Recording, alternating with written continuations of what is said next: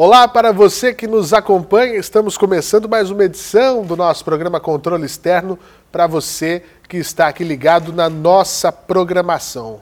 Olha, você sabe, o nosso programa ele é voltado para contar as novidades do que é, é, feito aqui no Tribunal de Contas do Estado de São Paulo, o que fazemos e o que realizamos ao longo de todo o ano. Você conhece um pouco mais dos nossos departamentos, um pouco mais da atuação do Tribunal de Contas do Estado de São Paulo, não só na sua atividade fim, que é a fiscalização do dinheiro público paulista, cada centavo de dinheiro público que passa pelos 644 municípios jurisdicionados, a exceção, nós já contamos aqui em episódios anteriores, é a cidade de São Paulo, que é dotado do seu Tribunal de Contas próprio, Tribunal de Contas do município. Ou seja, é cuidar da Câmara, da Prefeitura, do dinheiro que vai para o hospital, para a saúde, do dinheiro eh, que vai para a educação, que vai para a merenda dos alunos, que vai para fazer a estrada vicinal que chega aí na sua cidade, cuidar eh, também das grandes questões estaduais, como aqui em São Paulo, obras de metrô, é, questões de concessão de pedágios,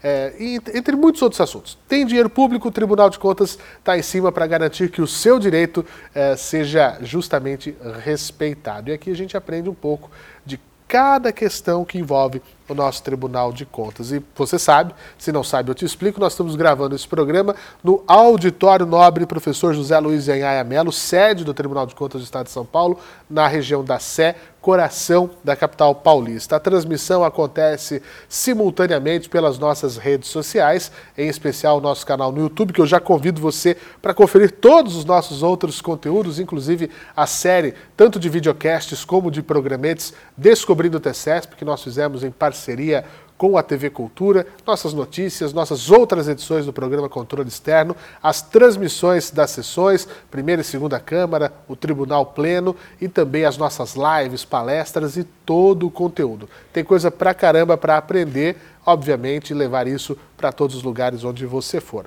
E estamos também em todas as plataformas de podcast, as principais da podosfera mundial e em transmissão ao vivo pela TV Alesp, Toda sexta-feira a gente manda um programa novo para você ao vivo, 8 e meia da noite, acompanhando a nossa programação. E também estamos em mais de 100 câmaras municipais, nas TVs câmaras municipais do estado de São Paulo, por meio da rede TCESP, mandando o nosso alô para todo o estado de São Paulo. O programa Controle Externo de hoje conta com a presença do diretor de sistemas do Tribunal de Contas do Estado de São Paulo, Ricardo Vaz. Vaz, muito obrigado por estar aqui. Seja muito bem-vindo ao nosso programa. Oi, Fernando, eu que agradeço. Agradeço pelo convite, pela oportunidade de falar um pouco sobre o nosso trabalho. É um grande prazer estar aqui com vocês. Muito bem. Vaz, deixa eu apresentar você para o nosso público. Sempre faço essa apresentação. Se tiver algum equívoco aqui, me avise. Mas o nosso convidado, como eu disse, atua como diretor de sistemas do Tribunal de Contas do Estado de São Paulo, ou seja, é uma pessoa que está diretamente ligada a assuntos de tecnologia, de evolução, de eficiência, de segurança. Muitas coisas a gente vai tratar aqui, novidades que estão chegando, porque a tecnologia a gente sabe, não para nenhum momento. É, é, a gente contava gerações por décadas, depois por anos, e agora a geração é a cada minuto. As coisas vão tendo novidades e sempre para facilitar o nosso trabalho. O Vaz é graduado em Ciência da Computação né, pela Universidade de São Judas, tem MBA em Gestão Pública pela Fundação Getúlio Vargas, a FGV, e iniciou o mestrado né, na Engenharia de Computação pelo ITA, pelo Instituto ITA, eh, Tecnológico de Aeronáutica em sua carreira profissional nessa área uh, de, de, de, de, informática, de computação, atuou em escritório de advocacia, uh, no Banco Europeu para a América Latina e deu aulas por mais de 20 anos nesse segmento, não é isso, Vaz? É verdade, foi. Nossa, você vê que a nossa, nossa produção. Uma... a pesquisa fuça, foi fundo. Foi fundo. Pesquisa foi fundo. Desenvolveu uma carreira acadêmica. Foram 28 anos em sala de aula. Quase 30, então. Quase 30 anos. Né? Puxa vida. Uma vida dedicada aí a, ao ensino técnico, né? É. Sempre voltado às disciplinas técnicas, em cursos técnicos, cursos universitários. Propagar o conhecimento Pô. é muito bom, né? Eu acho que é uma parte importante do nosso trabalho, né? Sem Dizer, dúvida. Garantir a formação das, das, gerações futuras. Sem dúvida, isso é muito é. bom. E aqui no Tribunal de Contas está há quase 20 anos. Há quase 20 anos. Completo agora no, no meio do, do, próximo ano, completo 20 anos. 19 anos e meio. 19 anos e meio. De Tribunal de Contas. Que bacana você estar tá aqui, Vaz. Obrigado mais uma vez pela sua eh, presença aqui conosco. A primeira questão que eu queria abordar com você é justamente essa, né? De eh, quando a gente fala de setor público, né, você que veio também do, do, da, da, iniciativa privada, assim como eu, quando a gente chega né, no setor público, é aquela imagem que nos é vendida de burocracia, de uma coisa arcaica, uma roda quadrada, né, uma coisa pesada, tecnologia. Não, o que, que você ouve, né? Quando você. O, o barulho de uma. Como, o pessoal às vezes diz, né, de uma repartição pública é abrir e fechar aqueles arquivos é, de pasta de suspensa, aço, de aço, é, e barulho de máquina de escrever. Né? É? é? o tec, tec, tec, tec, aquele. E não é isso hoje, não. né? A tecnologia a é algo fundamental sem a qual não tem como exercer a atividade fim. Com certeza. E hoje é, os maiores polos tecnológicos estão de alguma forma ligados às empresas públicas. Né? A gente tem o serviço público, de um modo geral, como um dos grandes consumidores e grandes desenvolvedores de tecnologia no Brasil. Então existe um, um, um esforço, um investimento muito grande na modernização do processo, que garante a evolução dessa tecnologia, que garante a disponibilização de recursos tecnológicos para a população, para o servidor, para o agente público, é, de modo que ele possa desenvolver o trabalho dele da melhor forma. E como é que houve, na, na sua opinião, Vaz, tanto aqui no tribunal, com a sua experiência é, de, de, décadas e, e, e, de modo geral, no setor público, esse despertar para essa necessidade de ingressar em sistemas eletrônicos, em usar e abusar, obviamente, dentro né, da, daquilo que é correto. A gente tem a questão da LGPD, uma série de coisas que aqui nós falamos isso, a exaustão, né, com seminários, com palestras, enfim. Sim. Mas, fala assim, nós precisamos entrar nesse circuito das coisas tecnológicas. A gente não pode continuar no mata-borrão, né, na, na, máquina de escrever, porque a gente tem que. É, é para quê? Para aumentar a capilaridade, para aumentar o alcance, para eficiência? Eu acho que era uma questão natural para não morrer afogado no próprio serviço, né? Dizer, sufocado pelo próprio volume de informações. A gente observa, e nesses últimos 20 anos né, em que eu estou aqui no tribunal, a gente percebe muito essa mudança de, de paradigma. Né? Eu cheguei aqui com um tribunal ainda papel, né, com poucos computadores espalhados pela casa, com um volume de processos grande, mas a gente observa que esse volume ia aumentando. Ano a ano, o volume é. de informação ia aumentando. E, e, esse acréscimo no trabalho, esse acréscimo no volume de dados, né? não só do processo, mas nas informações que a gente recebia dos jurisdicionados, ele só se tornaria possível com a digitalização do processo, com o uso de tecnologia. Né? A gente recebia muita informação em papel. A gente pois é. recebia é. muita informação em disquete. Porque né? o tribunal ele tem que ter um input de informações muito grande, né? Como eu falei no Cada começo. Cada vez maior. 644 municípios, se a gente for pensar só, no, só nos municípios, mandando coisas. Exato, né? exato. Né? Em 2005, a gente iniciou o desenvolvimento do que hoje é o sistema Aldesp, né? que é o nosso grande sistema de captação de dados, né? o grande portal de entrada de dados para o, o tribunal. Já naquela época ele estava previsto para diversos módulos, foram desenvolvidos, foram sendo desenvolvidos gradativamente. O primeiro deles em cima de dados contábeis. Então você imagina passar a receber já em 2007, 2008, quando ele entrou em piloto, produção, toda a movimentação contábil de todos os órgãos municipais do estado. Meu Deus né? prefeituras, câmaras, autarquias, fundações, enfim, eram 1.800 empresas públicas municipais que passavam a nos enviar os seus dados de movimentação contábil detalhada, toda a sua execução orçamentária, todos os seus pagamentos mensalmente. É, isso fez também com que a prefeitura buscasse se modernizar, com que a Câmara buscasse se modernizar, com que a Fundação Municipal buscasse informatizar o seu processo porque ele já não havia mais espaço para uma contabilidade manual, para um controle de despesas manual.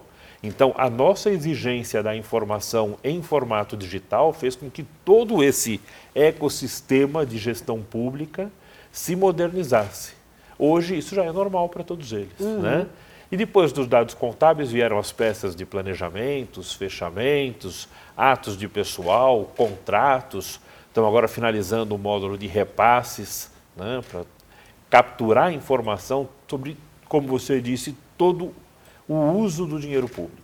Em todos os locais, em todas as situações, em todos os eventos em que há empenho do dinheiro público, a gente precisa atuar e a gente recebe essa informação de forma digital.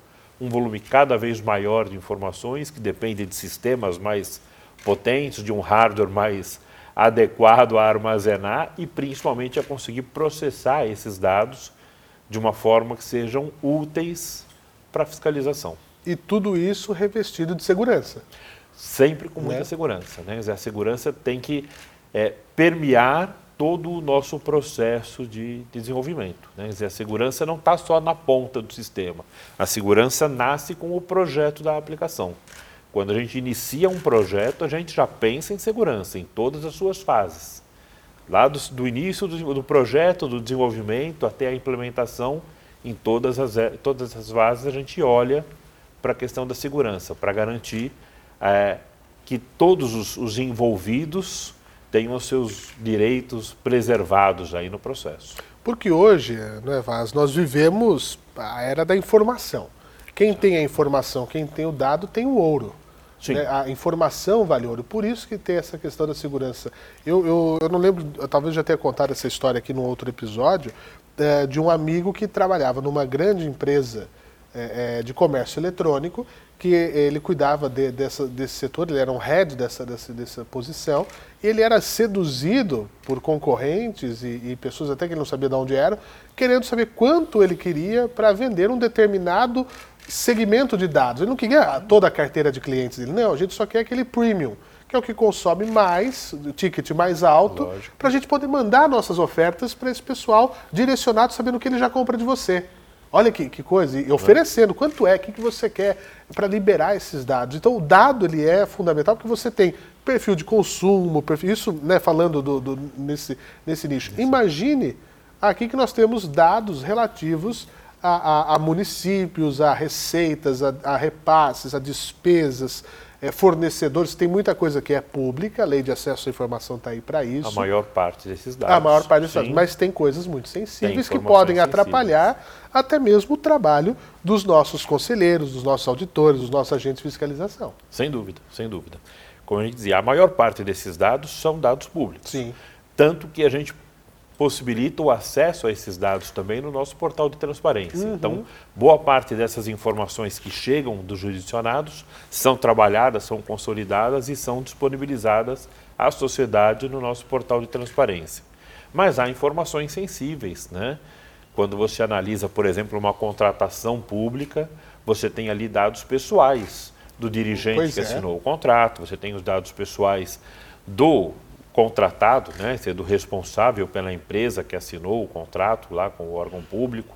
Então há todo um cuidado no tratamento desses dados para que sejam preservados os direitos individuais. Eu não sei se foi o doutor Sérgio, doutor Sérgio Siqueira Rossi, secretário diretor-geral, é, que está aqui há mais de cinco décadas, que contou, quando a gente fala dessa questão de processos em papel, Vaz, e as pessoas às vezes não têm essa dimensão, é que uma vez aconteceu de ouvir barulho no prédio, etc., achar que o problema era em elevador, que o problema era em estrutura é, de, de, de dessa questão, mas não, o problema é que tinha peso Volume demais de papel. De papel.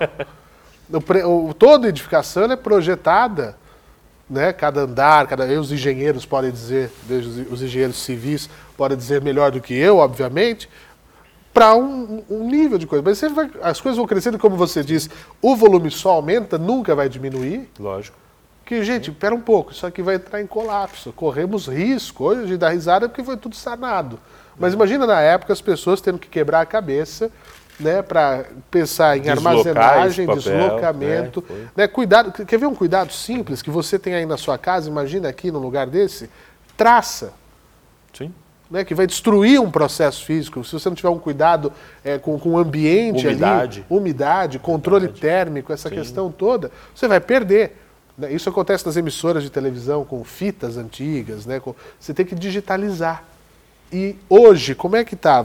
Todos os dados e documentos que chegam ao tribunal, que estão no tribunal, já estão, digitaliza já estão digitalizados?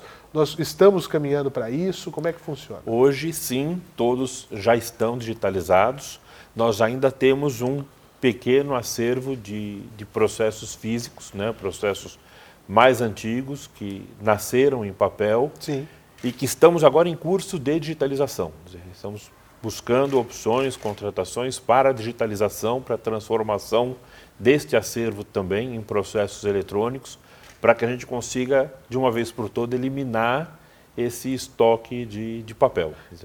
E olha, para falar, além dessa segurança, é a questão de um, economia, sem dúvida. Né, de, de recurso de papel para a própria natureza. Óbvio que não se restringe a isso, né, a gente não pode pensar apenas isso, mas é uma questão muito factível e tempo justamente para trabalho. Às vezes você precisa fazer uma busca. Sim. Invés de você ficar folheando o processo, você digita a palavra-chave que você quer, você vai achar todas as recorrências daquela palavra. Às vezes você ficar ali horas e horas, processos de 500, 600 páginas. E a produtividade também é maior, Fernando, Sim. porque o processo físico ele implica no tratamento linear, né, no tratamento sequencial da informação. Então eu preciso nascer com esse processo aqui, passa pelo fulano, passa pelo ciclano, passa pela área X ou pela área Y e esse processo é linear. No processo eletrônico, você consegue distribuir essa informação. Ele está para todo e mundo. E você consegue tempo. trabalhar de forma paralela, de forma concorrente. Né? Então você aumenta muito a tua produtividade, você diminui o trâmite, né? o tempo de trâmite dessa, do processo. Você gera é, as tuas decisões, as tuas é, respostas à sociedade num tempo mais curto. E não dá para se esconder, né, Vasco? Porque qualquer movimento que é feito é registrado quem, quando, onde. Exatamente. Todo esse cuidado, como eu te falei, a questão da segurança ela é pensada desde o início do projeto. Então, todas as operações críticas nas diversas aplicações são registradas em, em logs né, que permitem a rastreabilidade de toda e qualquer modificação que tenha sido feita. Isso é muito, muito bacana, é uma, é uma questão incrível. Mas o que, que a gente. O que, que ainda falta modernizar, Vaz, aqui no tribunal, nesses processos todos de trabalho dentro do tribunal? Nós tivemos é, e ainda temos né, o teletrabalho, que, que já vinha, já era uma realidade antes da pandemia, o que acabou por facilitar um pouco a Sem adequação dúvida. disso. Né? O Sim. presidente é, Dimas Ramalho sempre diz isso. Nós aqui já tínhamos foi perfeito. Já, era, já havia essa instituição. Lógico que num volume muito menor, claro. mas já tínhamos, já, já nos preparávamos para essa possibilidade e foi o que garantiu que no início da pandemia nós pudéssemos, num espaço de tempo muito curto, colocar todo mundo em casa trabalhando sem redução, muito pelo contrário, com aumento da produtividade. Pois é, né? o, o, tribunal não parou um dia. Não, não parou um dia. Né? É, com relação ao que falta, eu, eu digo assim: hoje a gente tem um tribunal digital. Todos os nossos dados já estão digitalizados, a grande parte, a maioria dos nossos processos já são processos digitais, os que não são serão num futuro muito próximo.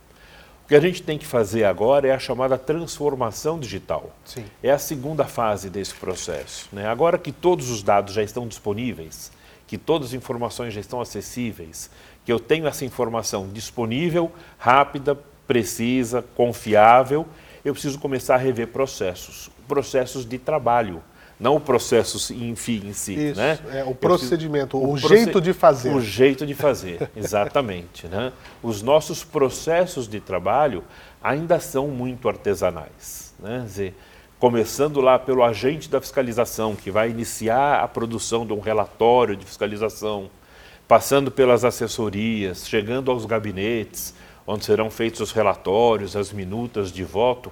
Esse processo ainda é um processo muito artesanal.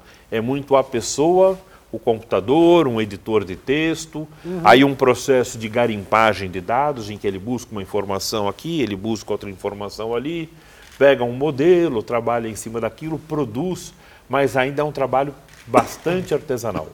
E a gente inicia agora uma etapa é, de trabalho, de desenvolvimento de soluções para dar subsídio, para dar suporte a todo esse processo. Para que ele tenha, num ambiente informatizado, todas as informações que ele precisa, todos os modelos, todos os templates, para que ele consiga produzir a sua informação, gerar o resultado do seu trabalho, apoiado por um sistema de informação inteligente, que traga todas as informações relevantes para a análise daquele determinado assunto. Então, se ele está fazendo um, redigindo ali, trabalhando num processo de análise de uma contratação pública ou de um repasse público, ele tem que ter à mão, dentro do sistema, todos os dados relevantes com as partes envolvidas, com o histórico, com a maneira de enxergar esse assunto pelo tribunal, com a jurisprudência que se tem sobre aquela uhum. questão, podendo é, registrar todos os dados e produzir documentos de forma semiautomática. Né? E, e, a inteligência artificial que muito se fala, Vaz, é, é, é de, desde aquele filme, né? É, que, que, que, Hollywood trouxe, né? É, as pessoas ficam ali é, assustadas, assombradas com aquilo, porque você dota um mecanismo e ele começa a rodar sozinho, tocar sozinho. O que, que, o, o, o que, que é, o que, que não é inteligência artificial? E aqui para a nossa realidade, o que, que pode trazer para o tribunal? Legal, importante falar nisso. Né? É, inteligência artificial é tratada ainda hoje como uma uma grande área mística. Pois né? é, pois é. É e não, não, é, não é nada disso. Né? Quer dizer, quando a gente fala de inteligência artificial, principalmente aplicada aos processos de negócio, a gente não está falando sobre aquela realidade dos filmes, uhum. dos sistemas que pensam, que superam o homem, que tomam decisão, ou daquele robô e humanoide que domina o mundo. Não, não é isso. Né? O que a gente fala é de utilizar algumas técnicas que são técnicas de desenvolvimento de aplicação, que usam muita estatística, que usam heurísticas, que usam modelos probabilísticos, que usam técnicas de processamento de linguagem natural para resolver problemas específicos do nosso dia a dia. Né? Dia desse ainda conversava com, com um amigo da fiscalização e a gente discutia sobre algumas aplicações dessa técnica. Né? E hoje a gente recebe diariamente uma quantidade muito grande de dados sobre contratos públicos, por exemplo. Né? Contratos firmados pela administração pública estadual, suas secretarias, as suas unidades gestoras, executoras, ou pela administração pública municipal, a quantidade de informação que chega sobre novos contratos é muito grande. Muito maior do que a gente conseguiria dar conta de fiscalizar se nós fôssemos fiscalizar um por um. Uhum. Então há um processo, há necessidade de um processo de seleção, de mapeamento de risco, da gente olhar para aquele conjunto de dados e conseguir identificar quais são os contratos que oferecem um maior risco, por exemplo, e em função disso, para que eles sejam selecionados e acompanhados mais de perto. Esse processo de seleção de risco muitas vezes é um processo empírico. Né? Se você pega alguém que está na fiscalização há 15, 20, 30 anos, ele olha para o contrato e fala: esse aqui tem um risco maior do que esse aqui, esse aqui parece normal. Mas, mas por que isso? Ele não sabe te dizer exatamente é. o porquê. Né? É um pouco do feeling, é um pouco daquela experiência. Então, a gente fala muito de construção de sistemas especialistas, de utilizando técnicas que fazem um pouco desse papel, de trazer esse conhecimento empírico do, do especialista, do agente, do assessor para uma aplicação e agora sim, usando recursos mais modernos que as máquinas nos proporcionam, né? dizer, o que a gente tem de, de, capacidade de processamento hoje, em termos de hardware, é inúmeras, centenas de vezes maior do que a gente tinha há 20 anos atrás. Então, hoje a gente tem equipamento que consegue fazer cruzamento, sim. análise de bilhões de informações e trazendo essa capacidade de processamento, com essas técnicas heurísticas, com esses modelos probabilísticos, a gente consegue criar uma aplicação que olhe para aquele universo de contratos e consiga te dizer, por exemplo, esse aqui tem um risco maior do que esse. Uhum. É uma aplicação clássica dessa inteligência artificial aplicada né, a situações pontuais e que vão melhorar a efetividade do nosso trabalho. E, e, sempre com a experiência do usuário, né? Sem dúvida. Olha, seria legal assim, seria legal assado, o que eu vejo no meu dia a dia de trabalho é assim. É, é essa é a questão, né? A TI por si só não é solução. A TI é só ferramenta para fazer com que esse expertise, com que esse conhecimento do profissional, do especialista, seja transformado numa solução. A grande vantagem da máquina é que ela é muito rápida. Sim. Ela processa de, de modo muito rápido. Sim. Mas se eu não conseguir ensinar para ela, se eu não conseguir mostrar para ela como fazer, Não adianta nada. não adianta nada. É esse o caminho. O nosso tempo é muito curto, Vaz, mas eu tenho ainda uma última pergunta que eu quero saber o que vem por aí, porque eu, eu vou dizer aqui duas coisas que eu já sei que estão para acontecer, né, que está aí para para estourar, que é o plenário virtual e o diário oficial eletrônico. Perfeito. Né? Eu queria São que você falasse um pouquinho sobre essas novidades que, que estão chegando. duas aplicações que estão chegando, né? que estão entrando em, em produção e que estarão disponíveis aí ainda esse mês. É, gente- o plenário virtual a gente ouve falar muito no STF, né? Que ah, tu- tá, tá aberto ali o plenário, aí vai votar agora, o outro pode votar depois, tem tantos dias para votar. Exato. É uma, exato. é uma questão que dá até mais, mais tranquilidade para o trabalho, aqui imagino, né, dos nossos conselheiros. E o Diário Oficial, que é aquilo que a gente já conhece, e agora em um formato diferente. em um Conta formato eletrônico. É exatamente isso. O plenário virtual surgiu, já, já não é uma ideia recente, é uma ideia já que vem sendo trabalhada nos últimos anos, mas que nesse ano agora ganhou, ganhou força. É, e é exatamente o que você comentou. Dizer, É um ambiente de julgamento de processos, um ambiente colegiado, como a gente tem hoje as nossas câmaras, como a gente tem o nosso tribunal pleno. Sim. Então, são ambientes em que se discutem processos no âmbito de, de conselheiros, né? É, em que a gente leva esse ambiente para o virtual. Então, a gente deixa de ter um ambiente síncrono, sequencial, né? deixa de ter uma reunião telepresencial em que os processos são julgados um a um, um a um ali na, na sequência em que eles foram pautados, para ter um ambiente virtual, eletrônico, uma sala de trabalho, em que todos esses processos são apresentados de uma vez e os conselheiros têm oportunidade de analisar os relatórios, de expressar o seu voto durante um período. Não necessariamente no período da sessão. Não no período da sessão. Então abre-se lá um espaço de terça, de quarta, até quinta, ou até sexta-feira. Naquele período eles têm a oportunidade de ler os relatórios, de conhecer os votos, de expressar o seu- a sua concordância ou não com a opinião do, do relator. E ao final desse período a gente fecha uma ata e analisa, e gera ali o resultado de julgamento daqueles processos todos. Então é um processo assíncrono, em que cada um deles trabalha à medida da sua disponibilidade de tempo. É, então, é, não é um processo que substitua, né, não há intenção nenhuma de substituir as sessões telepresenciais, Claro. mas é um processo complementar em que algumas matérias de menor nível de discussão podem ser submetidas, deixando o espaço da reunião presencial para aquelas discussões que são mais relevantes. Né? Exatamente, esse é o plenário virtual. E o Diário Oficial, a ideia é simplesmente substituir né, a publicação que a gente usa hoje, ligada lá ao Diário Oficial do Estado, por uma publicação nossa. É, a gente tem algumas vantagens com isso. né? Primeiro, a gente ganha uma certa liberdade no gerenciamento desse, Exato. desse conteúdo, em função de prazos, em função de horários.